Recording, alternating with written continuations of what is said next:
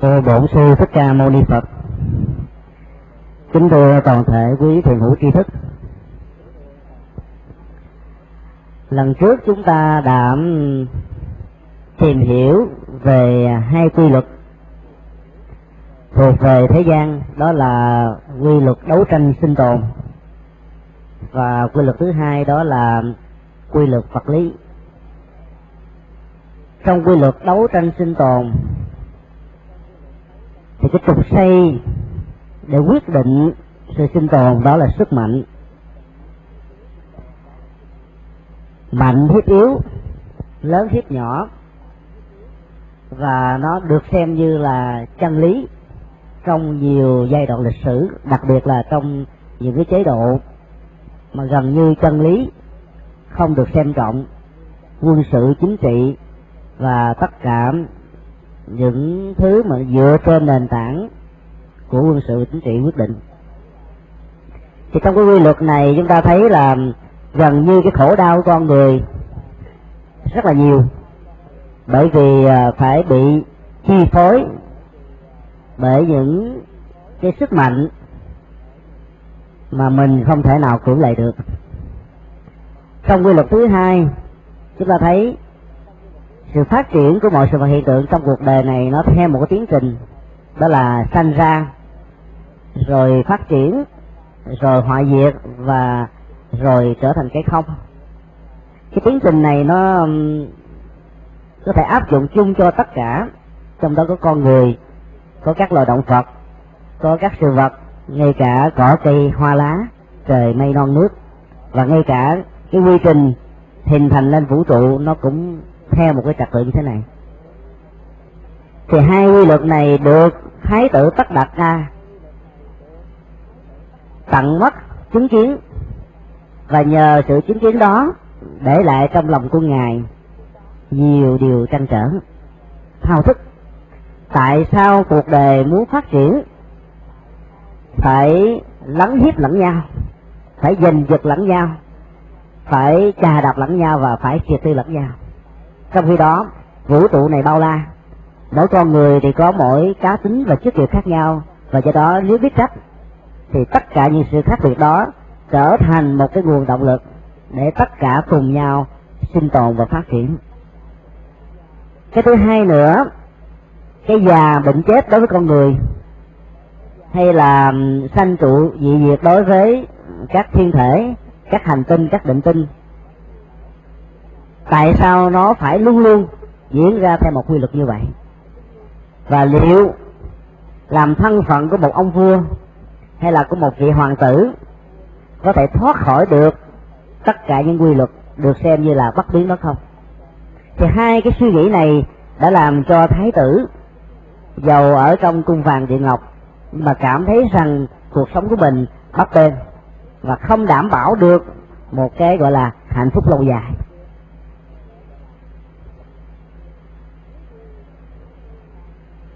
Nếu như Thái tử Tất Đạt Đa chỉ chứng kiến cảnh sanh già bệnh chết thông qua ba cửa thành thì rõ ràng vẫn chưa đủ sức để làm cho Ngài có một cái quyết định, đó là từ bỏ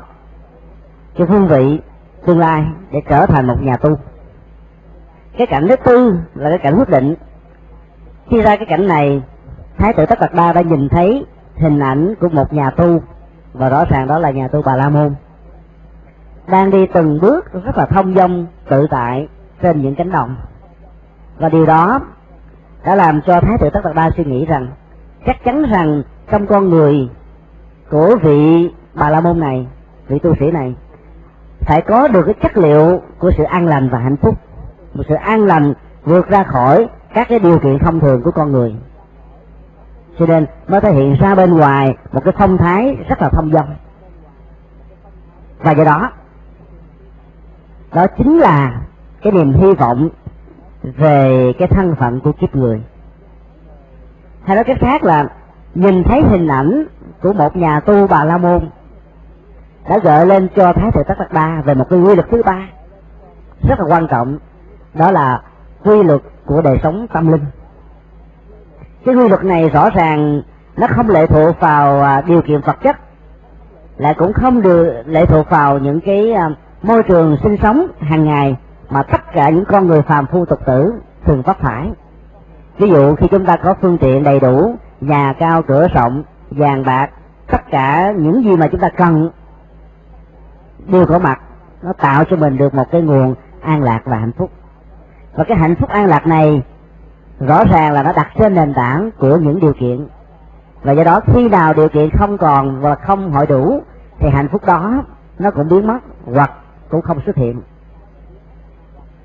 Cho nên làm cho Thái tử Tất Đạt Đa phải suy nghĩ rằng tất cả những gì mà Ngài có được ở trong triều đình chẳng qua chỉ là những hạnh phúc thuộc về giác quan và điều kiện. Và chắc chắn rằng ngoài những hạnh phúc về giác quan và điều kiện đó, con người còn có một loại hạnh phúc cao hơn, đó là hạnh phúc của đời sống tâm linh, và thấp hơn nữa đó là hạnh phúc của đời sống nội tâm.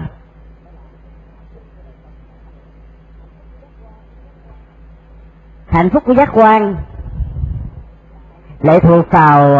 mắt, tai, mũi, lưỡi, thân, ý. Khi mắt chúng ta nhìn thấy các cái màu sắc khả ái, dễ thương, hợp mắt hoặc là hợp gu với mình, thì cái phản ứng thông thường đó là chúng ta thích cái sự vật đó, con người đó, sự kiện đó, hình thù đó, màu sắc đó, vân vân. Và ngược lại, nếu như hình thù, màu sắc, diện mạo của một sự vật hay một con người nào đó không phù hợp với cá tính của mình, thì cái phản ứng đối lập thứ hai xuất hiện, đó là chúng ta chán ghét, chối bỏ và chạy trốn. Như vậy là cái hạnh phúc nó thuộc về uh, con mắt, hoàn toàn lệ thuộc vào cái nhận thức chủ quan của từng con người. Đối với một người nào đó thì cái miệng rộng có thể xem như là một cái tướng đẹp, nhưng mà đối với một dân tộc khác thì miệng rộng được xem như là một cái tướng xấu. Ví dụ như là Việt Nam mình quan niệm người nữ mà miệng rộng người ta qua cửa nhà, nhưng mà ở phương Tây người nữ mà miệng nhỏ đó, người ta nói rằng đó là cái tướng nghèo khó, mà phải miệng rộng thì mới là tướng giàu sang phú quý. Cho nên chẳng những không tan qua cửa nhà mà còn làm cho cửa nhà thêm đầm thấm, im xuôi, vân vân. Tức là cái đẹp về à, con mắt mang lại cho con người một cái hạnh phúc về màu sắc, về hình thù, và rõ ràng tất cả những thứ này nó mang một cái giá trị rất là tương đối, lệ thuộc rất nhiều vào à, cái môi trường giáo dục, cái hoàn cảnh, phong tục, tập quán và cái nhận thức của từng con người. Và do đó giá trị của nó rất dễ dàng bị đổi thay. Đó là chưa nói đến những cái tác động của thời gian làm cho cái sự vật mà mình thương, mình mến, hay là con người mình mình yêu, mình chuộng, qua năm tháng thời gian bị thay đổi, không còn đẹp như ngày xưa nữa, thì lúc bấy giờ cái niềm hạnh phúc khi nhìn thấy một sự vật hay một con người khả ái đó gần như nó không tồn tại trong lòng chúng ta. Cho nên tất cả những hạnh phúc thuộc về con mắt, thuộc về à, lỗ tai nghe những âm thanh dễ thương,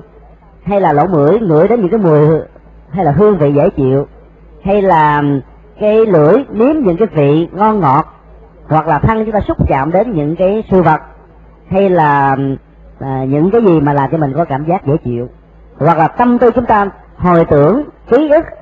về những cái gì mà mang lại cho mình một cái niềm hân hoan, hạnh phúc, vân vân. Tất cả những hạnh phúc này đều mang tính chất là điều kiện và do đó dễ dàng bị thay đổi. Và một khi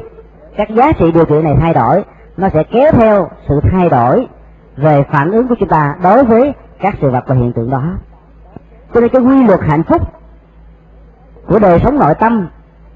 nó vượt lên trên tất cả những cái cảm nhận hạnh phúc thuộc về giác quan vừa nêu, bởi vì nó là một cái trạng thái mà tâm của mình cảm thấy được an vui và không bị tác động chi phối bởi những biến thiên của cuộc đời, nhất là trước những cái cảnh mà ta gọi là nhân tình thế thái, vân vân. Và cái điều này được Đức Phật quan tâm hàng đầu và cho rằng cái hạnh phúc đó trên nền tảng của một cái đời sống nội tâm hay là tâm linh sẽ là một cái nguồn hạnh phúc lâu dài, và đó chính là cái mà Ngài mong muốn. Ở đây chúng ta thấy là hình ảnh tương phản giữa già bệnh chết, biểu tượng cho sự khổ đau của kiếp người,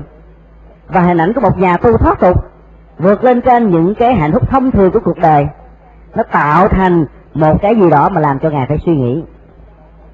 và trong sự suy nghĩ đó Ngài đã quyết định chọn cho Ngài đó là con đường xuất gia, bởi vì đây là con đường mang lại hạnh phúc một cách bền bỉ.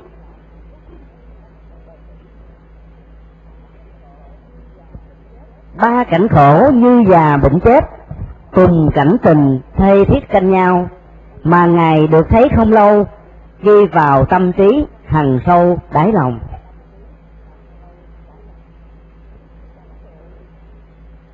Cái cảnh tượng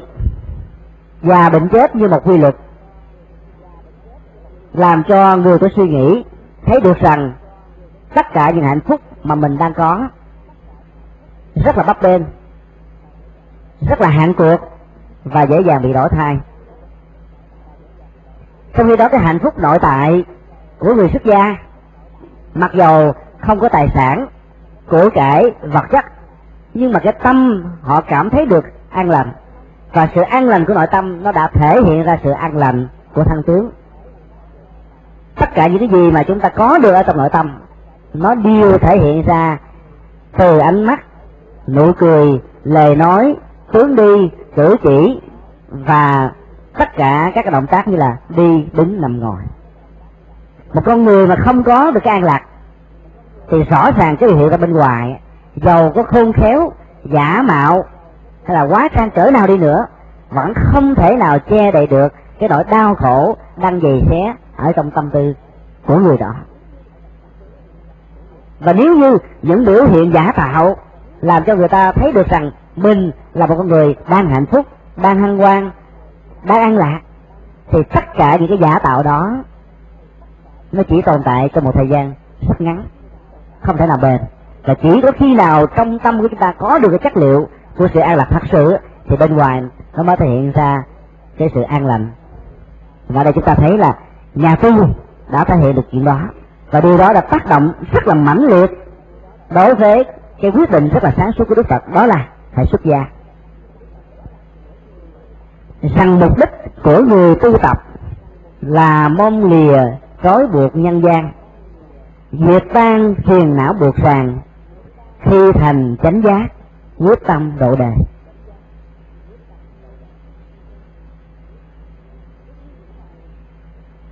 Cái suy nghĩ này phải nói rằng đó là một cái tư duy rất là lạ so với cái quan niệm truyền thống của cái nền văn hóa Ấn Độ cổ đại đặt trên nền tảng của đạo Bà La Môn. Theo tôn giáo này thì cuộc đời của con người được chia ra bốn giai đoạn.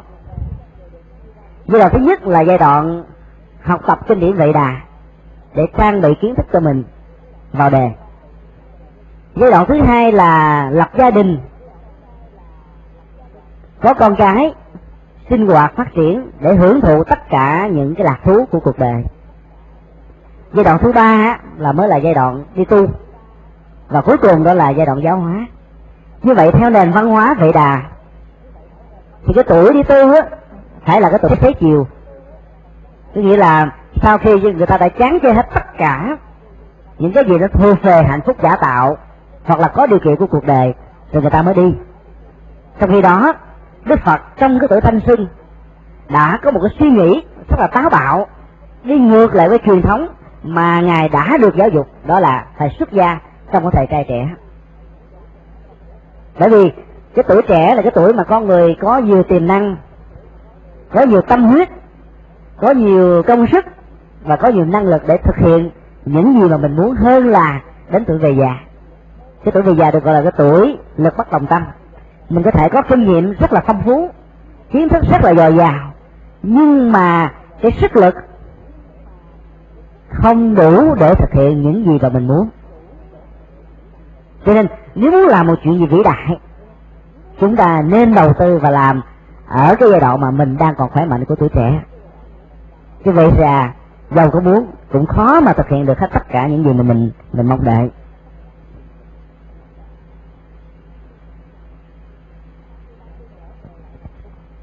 Sau khi trở về lại hoàng cung, Thái tử Tất Đạt Đa đã nghị trình lên Đức Vua Cha và yêu cầu Đức Vua Cha cho phép Ngài xuất gia.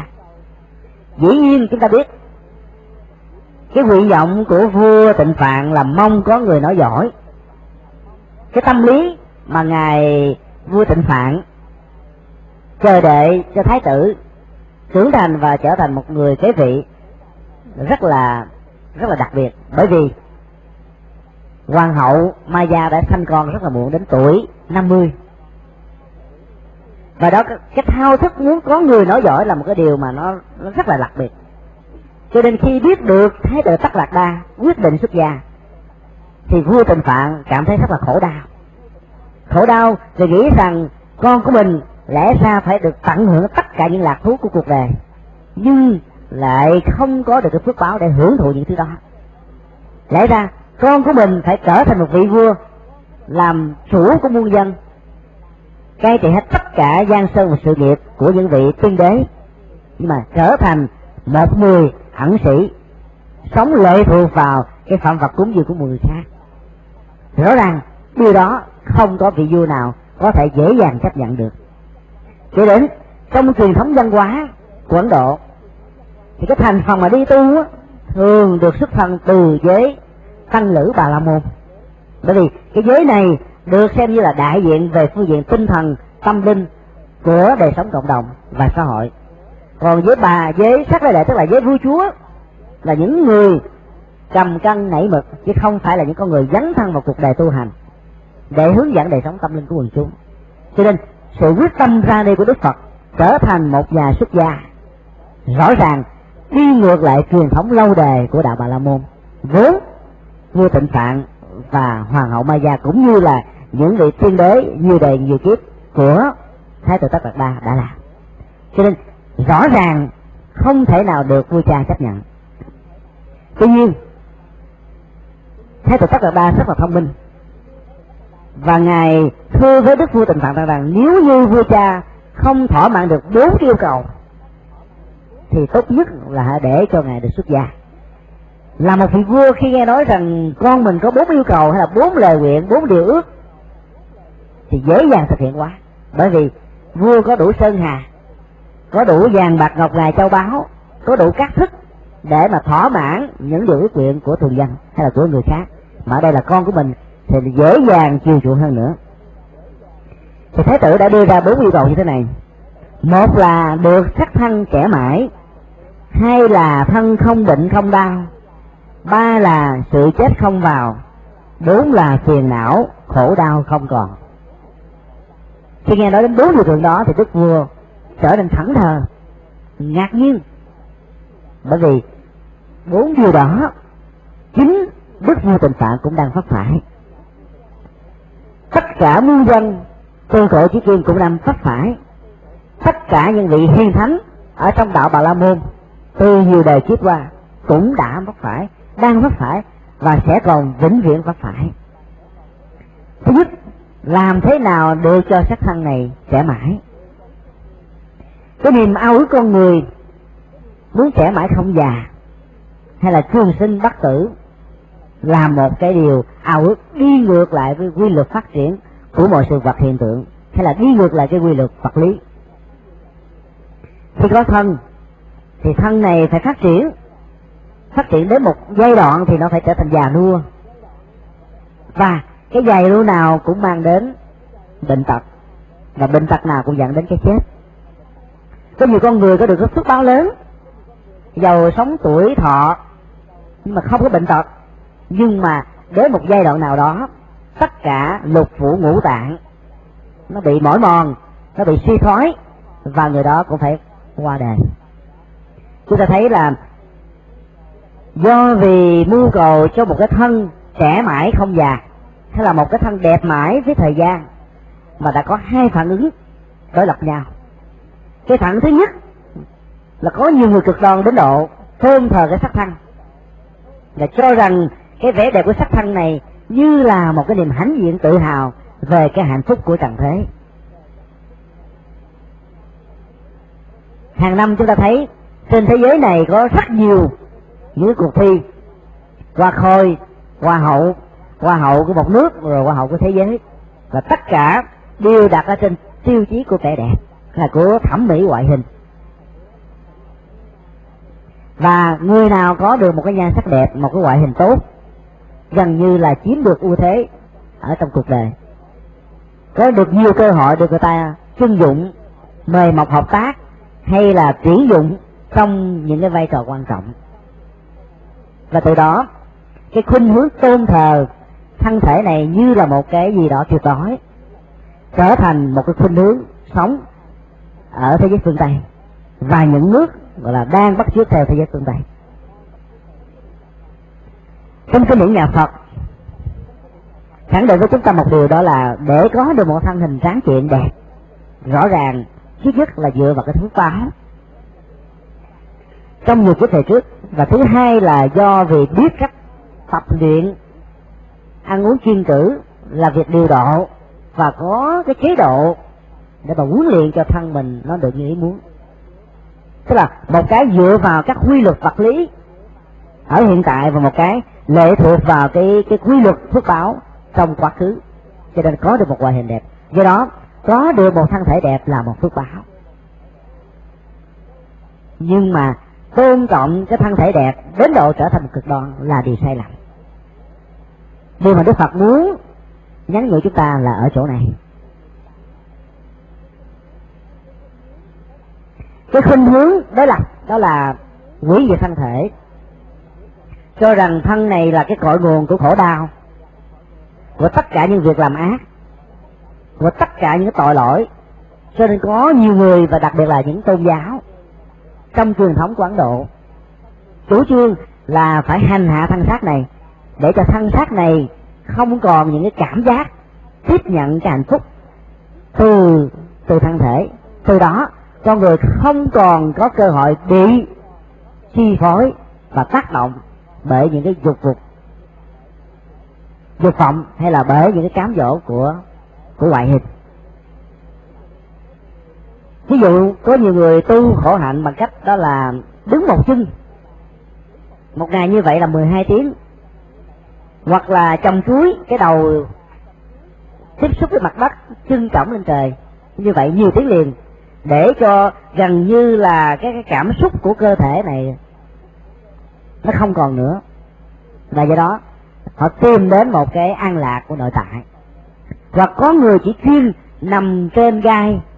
hay là trên đá, trên sỏi, hoặc là có người là không ăn uống trong nhiều ngày liền để diệt hết tất cả những cái dục vọng thèm khát của bản thân. Và Đức Phật đã khẳng định rằng tất cả những cái phương tiện tìm kiếm một cái đời sống an lạc dựa trên cái khuynh hướng khổ hạnh ép sát đều không mang lại kết quả, bởi vì cái thân thể tráng kiện là một cái điều kiện rất quý báu để giúp cho tâm trí của con người được minh mẫn. Chỉ khi nào tâm trí chúng ta được minh mẫn, chúng ta mới đảm bảo được thì con đường mà mình theo đuổi nó đặt trên nền tảng của chánh kiến, có nghĩa là cái nhìn, cái thấy một cách chính xác, đúng đắn với bản chất của quy luật đang diễn ra trong cuộc đời này. Như vậy là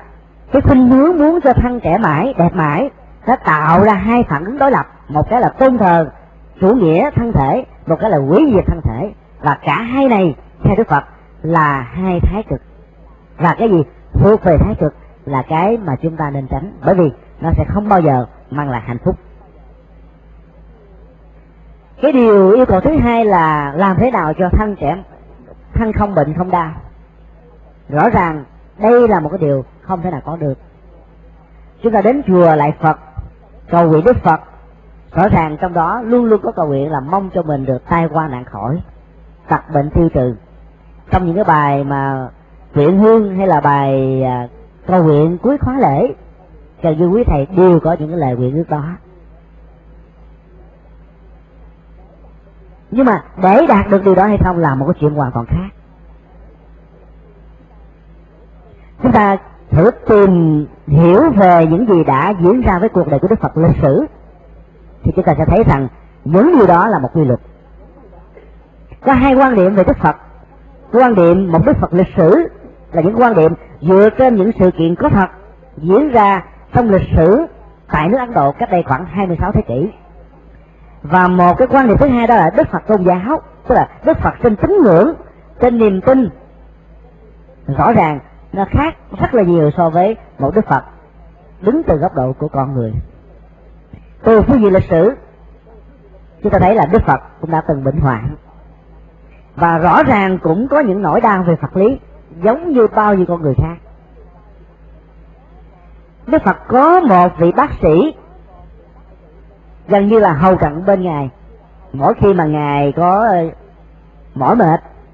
hay là đau yếu, hay là cơ thể cảm thấy không thoải mái, thì vị bác sĩ Jivaka này luôn luôn giúp đỡ Ngài.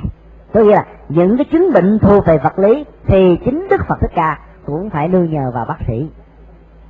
giống như bao nhiêu người khác. Và chúng ta thử nhớ lại những cái ngày tháng cuối cùng cuộc đời của Ngài, đó là Đức Phật bị một chứng bệnh rất là kinh kinh khiếp, đau đớn vô cùng. Bình thường là Đức Phật nằm nghiêng về bên phải, và đó là một cách nằm mà theo học ngày nay như là một cái dược liệu thuốc mê, làm cho cái thân thể đau đang diễn ra trong cơ thể của Ngài không còn được tác động đến cái đời sống nội tâm của Ngài. Cho nên theo nhà Phật mà chúng tôi đã nói rất nhiều lần, chưa chắc cái đau dẫn đến cái khổ, bởi vì khổ thuộc về nội tâm, đau thuộc về vật lý. Mà cuộc đời thường nói khổ đau đi liền với nhau,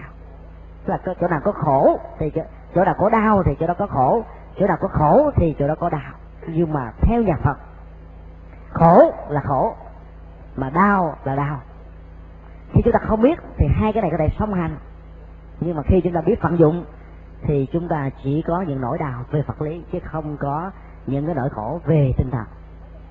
Như vậy là nói tóm lại, từ góc độ lịch sử, Đức Phật vẫn có bệnh, vẫn có đau như bao nhiêu con người khác, và chính bản thân Đức Phật cũng không thể nào hóa giải được những cái nỗi đau về vật lý thông thường này mà phải nhờ đến bác sĩ.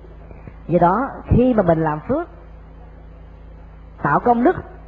làm lành lánh dữ, mà trong cuộc đời mình vẫn gặp những cái lận đận, vẫn gặp những cái khổ đau, vẫn bệnh tật, và vẫn cầu nguyện Đức Phật, đi chùa, cúng dường, tạc tượng, ấn tống kinh điển, mà khổ đau mình vẫn có, thì đừng bao giờ nghĩ rằng Phật không linh hay là nhân quả không hiệu ứng, mà phải nghĩ rằng đây là một quy luật mà ai cũng phải trải qua.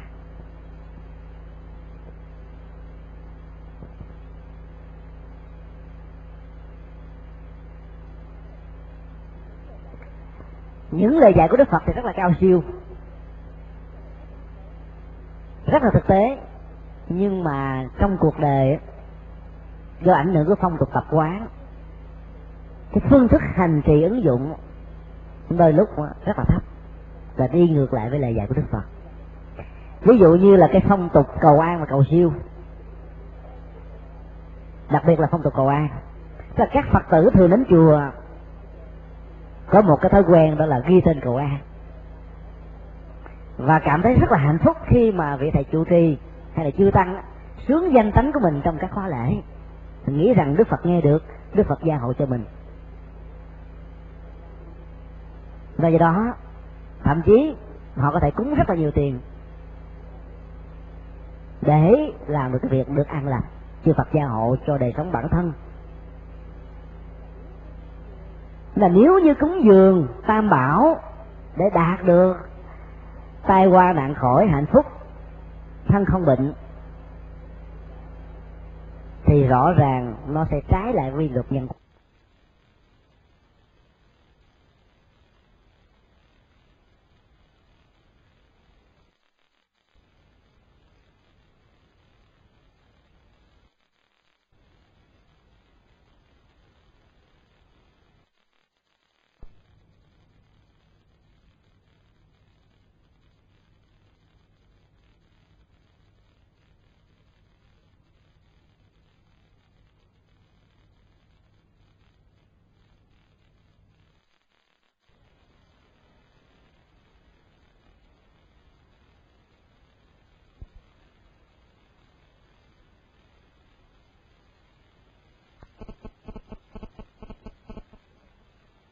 Cái bệnh là một cái phản ứng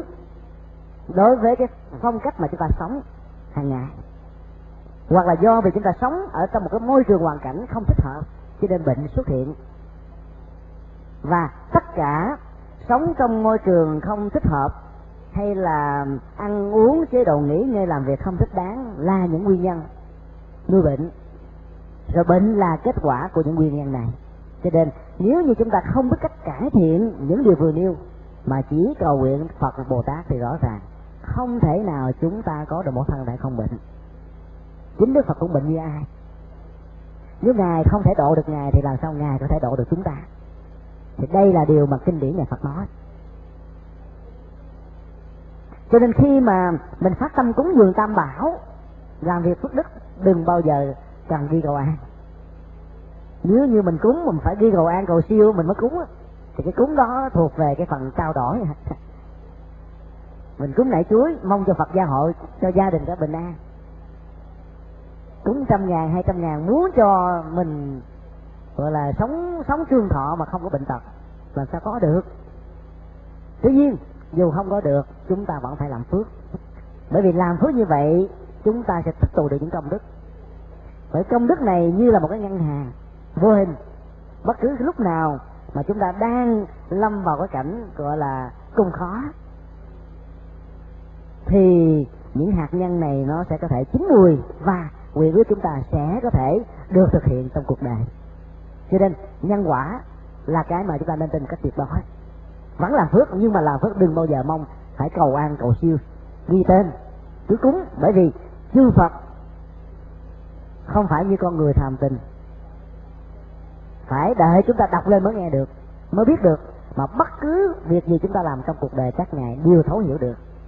Do đó cứ làm việc thiện, làm việc phước báo, nhưng mà đừng bao giờ cần cái hình thức gọi là ghi cái tên trên tờ giấy cầu an và cầu siêu, và phải đợi cho quý thầy xuống lên thì mình mới được an lành. Chính nhân tố phước thiện giúp cho chúng ta được an lành, chứ không phải nhờ quý thầy đọc lên. Đây là điều mà chúng tôi dám khẳng định, và có thể khi nói ra điều này thì quý Phật tử có thể rất là buồn, bởi vì không biết rằng bao nhiêu năm qua mình làm những cái việc đó nó có đúng hay không, mà tại sao các chùa vẫn tiếp tục làm. Thì tất cả là phương tiện. Đến cái mùa cúng sao giải hạn vào những dịp Tết, cái chùa nào mà nói là có cúng sao người ta tới đăng ký ghi danh rất là nhiều. Chứ mà nói cúng cầu an thì người ta ghi danh còn phân nữa, mà nếu nó không cúng gì thì người ta không thèm ghi danh, thì dĩ nhiên người ta không đến chùa. Nhưng mà đến chùa để chi? Để tạo một cái cơ hội cho người ta lại Phật làm phước, thì như vậy vẫn có được phước báo. Cho nên gọi là các thầy chùa trì vẫn phải trì thượng theo cái nguyện ước của người Phật tử là như vậy. Nhưng mà mình phải hiểu được rằng không phải chúng ta ghi danh cầu an, xuống tên hay là đội sớ trên đầu thì Phật mới gia hộ, mà thực tế là do những cái hạt nhân tốt của mình gia hộ cho cuộc đời của mình. Do đó chúng ta cố gắng tập tập đến lúc nào đó mà đến chùa cúng dường bố thí hay là làm những việc phước lành mà không cần phải ghi danh nữa, thì chúng ta biết rằng là chúng ta đang gọi là tiến bộ rất là lớn.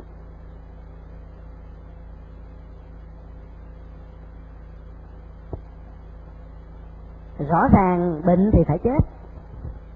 và cái chết đó, đó trong đạo Phật quan niệm không phải là sự chấm dứt như là chủ nghĩa duy vật tượng chứng hay là của bất kỳ một cái chủ nghĩa duy Phật nào trong lịch sử của nhân loại, dù là duy Phật của Ấn Độ cổ đại hay là duy Phật của chủ nghĩa Mác Lênin hiện đại. Trong đạo Phật có một cái câu nói, đó là chư pháp bất sanh bất diệt. Khái niệm này tôi nói là khó hiểu. Pháp là một cái từ đa nghĩa Dhamma. Trong ngữ cảnh này nó được hiểu đó là mọi sự vật và hiện tượng. Bất sinh có nghĩa là không tự nó sinh ra, tức là không có khởi điểm. Bất diệt có nghĩa là không bao giờ mất một cách vĩnh viễn. Như vậy dịch nôm na sáu chữ này đó là mọi sự vật hiện tượng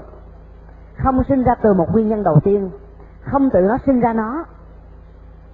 nó là vô thủy, tức là không có thể thủy. Và do vì nó được hình thành bởi nhiều điều kiện tương thuộc tùy thuộc lẫn nhau, cho nên nó sẽ không bao giờ mất một cách vĩnh viễn. Và nó theo vật lý hiện đại chúng ta có thể thêm, đó là chỉ chuyển biến thay đổi từ dạng này sang dạng khác. Cho nên cái chết của con người và các loài động vật không phải là sự chấm dứt của một đời sống, mà chỉ là một cái mắt xích trong một cái chuỗi mắt xích dài vô cùng tận. Tức là khi con người chết tại đây thì ngay lúc đó có người sẽ tiếp tục tái sinh hay là đầu thai tùy theo cái phước báo mà mình đã tạo trong cuộc đời. Như vậy vấn đề chính yếu đó là chúng ta không nên sợ là chúng ta chết trẻ hay chết già.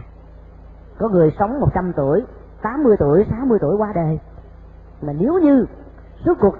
cuộc đời hay là suốt thời gian họ có mặt trên dương thế không làm nên một điều gì có lợi ích cho nhân nguồn xã hội và thậm chí là cho bản thân,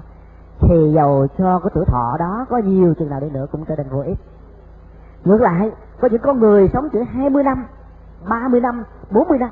và thậm chí năm mươi tuổi họ đã qua đời, nhưng nếu như họ sống có ý nghĩa thì cuộc đời đó vẫn là một cuộc đời đáng quý. Cho nên giá trị của cuộc đời hay là cuộc sống không nằm ở cái thời gian mà chúng ta có mặt trên trần thế, mà nằm ở cái thích chúng ta đã sống như thế nào. Và do đó đứng trước cảnh tượng mà người thân của mình phải xa đi, âm dương phải chia cắt, kẻ sống người gọn, chúng ta đừng quá đau khổ. Mặc dầu người thân mình ra đi là một sự mất mát mà theo đạo Phật không có gì có thể đền bù được, nhưng mà đừng quá bi lụy. Vì bi lụy thứ nhất làm cho người quá cố sanh tâm gọi là luyến tiếc, và thứ hai nữa là do vì cái lòng luyến tiếc, cái cảm xúc dâng trào lớn quá, người đó không mạnh dạn và không có cơ hội để được tái sanh, và do đó sẽ sống lẩn quẩn ở trong cái cảnh giới gọi là ma quỷ. Cho nên khi người thân mình qua đời, hãy nén cái cơn đau, dù trong lòng chúng ta có đau buốt cỡ nào đi nữa, bên ngoài vẫn bình tĩnh, vẫn là thấy như là không có gì xảy ra, để chỉ để chúng ta đủ sáng suốt lo cho người mất một cách trọn vẹn và có ý nghĩa theo tinh thần Đức Phật dạy, đó là làm thế nào để cho người mất có được phước báo, mang cái phước báo đó theo mình từ kiếp này sang kiếp khác. Cái thứ hai Đức Phật thường nói trong kinh, cái chết nó đến với con người bất cứ lúc nào. Chúng ta ra ngoài đường nhìn thấy một cái đám ma của một người dưng, gần như là mình cảm thấy rằng là mình không có xúc cảm, mình không nhỏ một cái giọt nước mắt nào. Thậm chí có nhiều người chết một cách rất là tức tưởi, chết rất là khốn cùng, chết rất là đau khổ, bị xe cán mà gọi là không toàn thay, nhưng mà chúng ta vẫn không chảy một giọt nước mắt nào. Nhưng mà khi nhìn thấy cảnh tượng của người thân mình qua đời thì gần như chúng ta khóc, khóc đến ngất xỉu, khóc đến quên năng bỏ ngủ, khóc đến gần như chúng ta bị mất trí điên cuồng. Cho nên Đức Phật nói, bởi vì chúng ta đau khổ là do vì chúng ta nghĩ rằng người đó không còn nữa, chứ nghĩa là chúng ta thương cái bản ngã của mình, mình cảm thấy cô đơn hơn, mình cảm thấy trống trải hơn, mình cảm thấy bị mất mát một cái gì đó, cho nên mình khóc, chứ không phải mình khóc vì người đó không có mặt với mình nữa. Có nhiều người rất là thật tình khóc, anh ơi anh đi rồi thì ai nuôi em,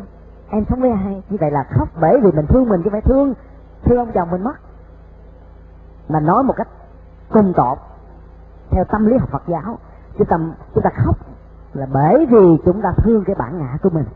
mình cảm thấy mình cô đơn, trống trải, mất mát, hơn là mình thương người đó một cách thật sự. Cho nên Đức Phật nói là nên tập quán sát. Nếu như cái tình thương cảm của mình có thể thể hiện được với những người thân cốt nhục, thì mình cũng nên thể hiện đối với những người dưng. Và đó là cách thức để làm cho tâm lượng của mình trở nên cao thượng, đồng cảm với nỗi đau khổ của người khác.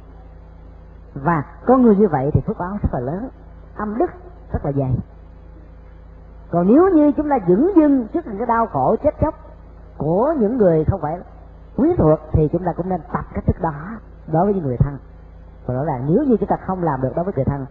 thì chúng ta nên làm một cái cách thức theo tinh thần Phật dạy, đó là quán sát cái chết là một cái quy luật vô thường, và cái bổn phận của người còn lại là làm thế nào cho người quá cố được an lành, người sống và kẻ mất đều, đều được an vui và hạnh phúc. Có một điều trong kinh Đức Phật dạy,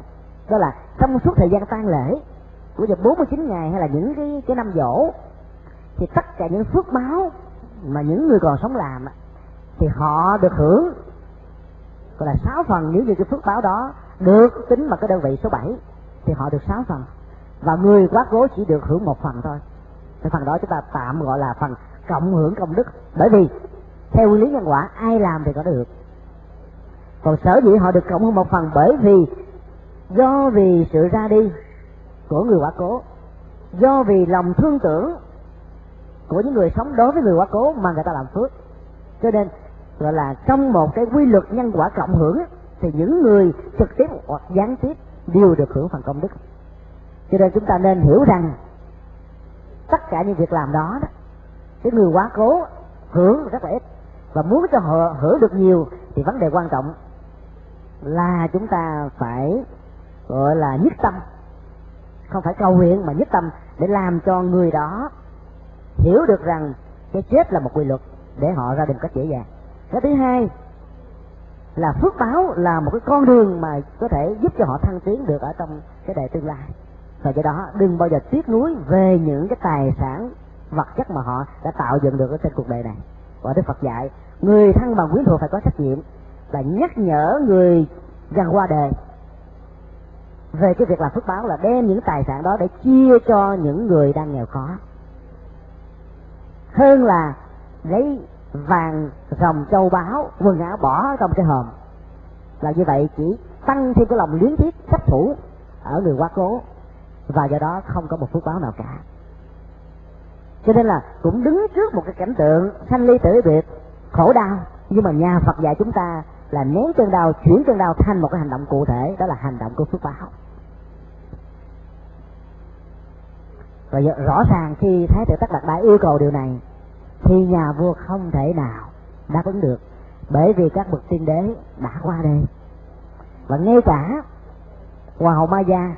đã phải qua đời sau bảy ngày khi hạ sanh Thái tử Tất Đạt Đa. Dầu cho ông ta có nhiều vị thần y giỏi cỡ nào đi nữa vẫn không thể nào cứu sống được những người thân của mình. Điều thứ tư đó là phiền não khổ đau không còn. Cái khổ liên hệ đến vật lý, cái đau vừa vật lý vừa tâm lý, gần như là nó có mặt với mọi người như là bóng không rời hình. Chỉ khi nào chúng ta sống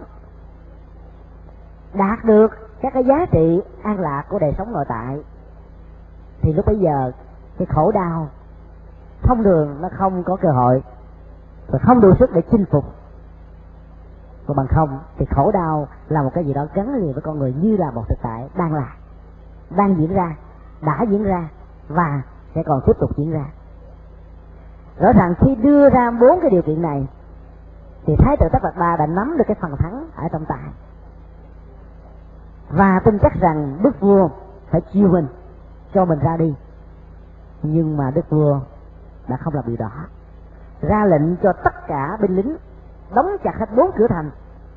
và không tạo điều kiện cho Thái tử được đi ra bên ngoài. Để chi? Để cho những cái niềm đau nỗi khổ của người dân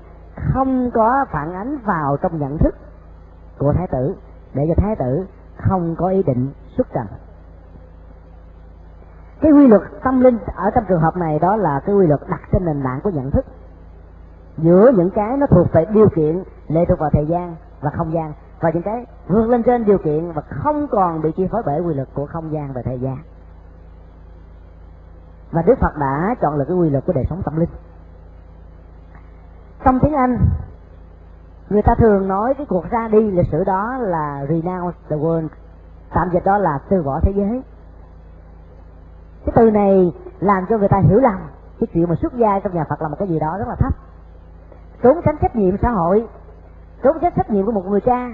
trốn tránh trách nhiệm của một người chồng, trốn tránh trách nhiệm của một người con. Và ở đây là trốn tránh trách nhiệm của một vị đồng cung thái tử lớn vô cùng đối với phần thân dân và bá tánh.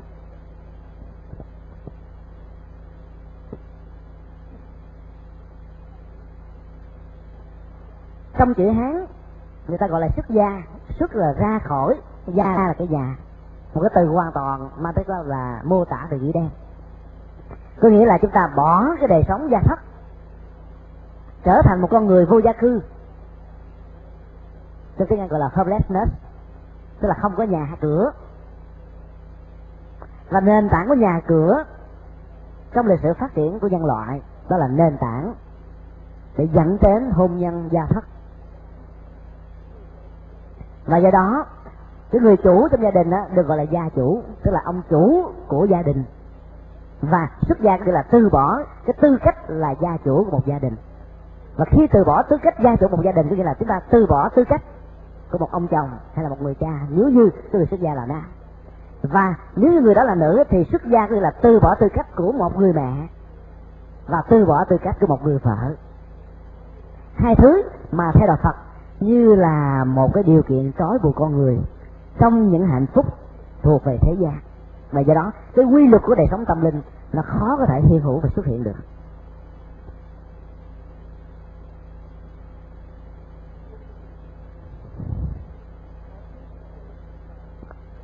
Một khi Ngài quyết chí rồi, trên đời không thể có người giữ chân. Vì đây là cái thái độ rất là dứt khoát của Đức Phật. Nơi nào có quyết tâm thì nơi đó có thành công. Quyết chí ắt làm lên. Quyết tâm đúng đắn trở thành cái thành công ở mức độ cao, và lợi ích của sự thành công đó không chỉ cho mình mà còn cho muôn loại. Theo lịch sử thì có hai giả thuyết. Giả thuyết thứ nhất là theo truyền thống của Phật giáo Đại Thừa, tức là Phật giáo Bắc truyền, thì Đức Phật xuất gia vào năm ngày hai mươi chín tuổi. Còn theo truyền thống của Nam truyền, tức nghĩa là theo kinh điển Pali, thì Đức Phật xuất gia vào năm mười chín tuổi. Thì hai cái tuổi này chênh lệch nhau là mười năm, nhưng mà vẫn là nằm ở trong cái tuổi thanh xuân, cái tuổi mà người ta cho rằng là để hưởng thụ cuộc đời. Những vị tu sĩ Phật giáo có một cái ngoại hình đẹp mà đi tu ở thời tuổi trẻ đó, tạo ra một sự nuối tiếc ở người đời. Có nhiều người Phật tử, mà có nhiều người Phật tử gặp những vị thầy mà đẹp trai hay là những sư cô mà đẹp gái đó, họ, họ thường hỏi đẹp như vậy đi tu uổng quá. Như vậy trong câu hỏi này nó ẩn dụ hai ý. Cái thứ nhất là người tu phải là những người xấu xí. Cái thứ hai nghĩa là trong cuộc đời người ta chán chê chán bỏ rồi mới đi tu, nghĩa là mình không có được sử dụng vào trong một cái gì được, không xài vào chỗ này được mới đi tu. Mà nếu đi tu là như vậy thì khổ cho cuộc đời quá, phải không ạ? Khổ cho đạo Phật quá. Có một sư cô rất là đẹp, hiện nay là đổ đến học vị tiến sĩ. Và nhiều thanh niên gặp sư cô đó đó thường hỏi sư cô đẹp quá tại sao đi tu. Thì sư cô này trả lời rất là hay: vì tôi đẹp cho nên tôi mới đi tu, cho nếu mà tôi xấu tôi ở nhà lấy chồng. Bởi vì đi tu với một cái ngoại hình đẹp như vậy nó làm tăng giá trị của đời sống người xuất gia trong một cái nhìn đơn giản nào đó. Cái thứ hai làm cho người đời không thể nào hiểu lầm rằng những người xuất gia đầu Phật là những người mà gần như là chồng chê, nếu người ta lập gia đình cũng thôi là xấu quá đến độ người ta không, không ai cưới hết. Mình ngon là mình đẹp như vậy mà mình không thèm lấy chồng, mình đi tu mới ngon chứ sao mà. Cái ngạn ngữ Pháp thường nói câu là theo tình tình bỏ, bỏ tình tình theo. Tức là khi một người nào đó có một cái quyết chí gọi là từ bỏ cuộc đời, từ bỏ những cái nét đẹp, từ bỏ đời sống gia thất, thì bỗng dưng là có rất nhiều người theo đuổi lắm. Mà nếu người đó chạy theo những thứ này thì người đó sẽ bị người ta chối bỏ.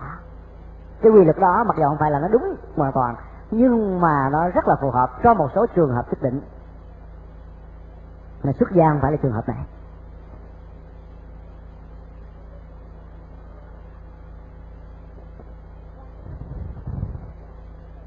Quan niệm xuất gia như là một sự từ bỏ đời sống gia thất và đời sống hôn nhân, từ bỏ tất cả những cái gì mà cuộc đời cho là hạnh phúc nhất, để rồi chúng ta được tất cả. Đừng tưởng rằng mình bỏ là mất. Theo quy luật của đời sống tâm linh đó, bỏ là được. Tiếc nuối nắm giữ một cái gì đó chúng ta sẽ mất tất cả. Và tham đắm muốn nắm tất cả thì chúng ta không được cái gì hết. Ông ông chồng nào, người nam nào mà vừa thương người này muốn nắm thêm một người khác nữa, rồi đến lúc nào đó mà ta phát hiện ra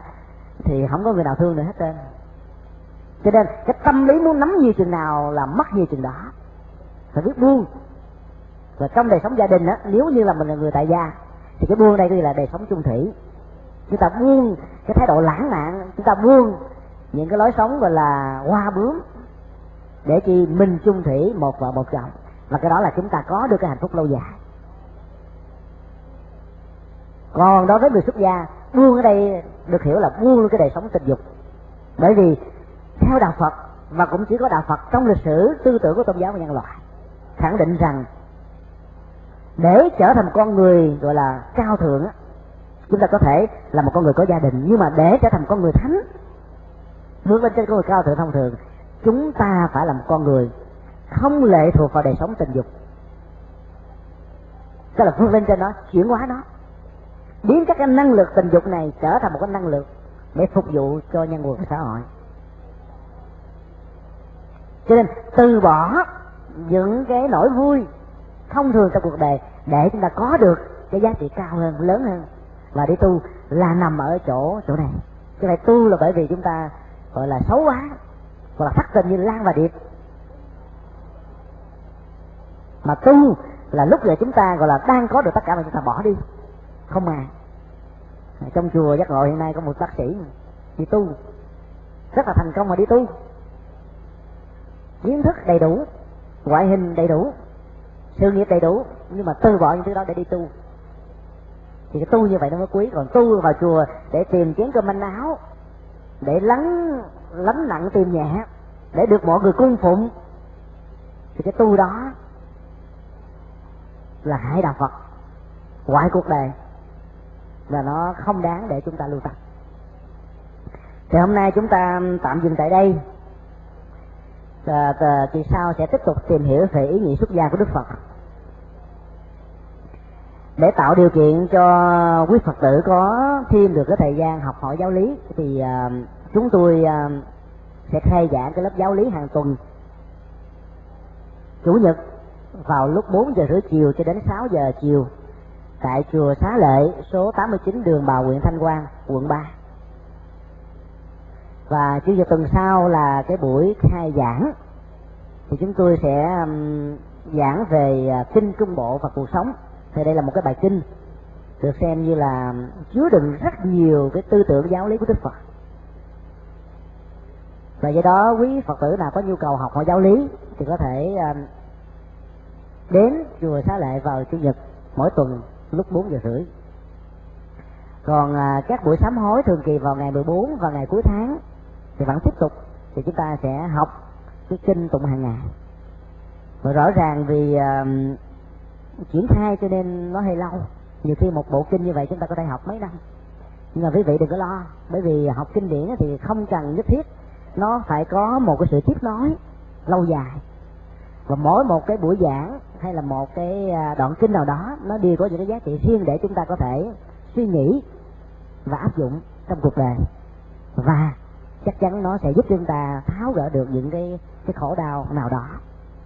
Cho nên là nếu bận thì chúng ta nghỉ, mà nếu sẵn thì chúng ta đi, không sao hết. Đừng có ngại rằng là mình đi không điều cho nên là là là là không dám đi, cứ đi bình thường. Thì người xin lặp lại, đó là cái khóa giảng kinh Trung Bộ và cuộc sống. Nếu quý vị nào có thân hữu mà muốn học hỏi giáo lý thì quý vị có thể giới thiệu để họ đến chùa Xá Lệ vào chủ nhật tuần sau. Thì đó là cái buổi khai giảng. Thì đi...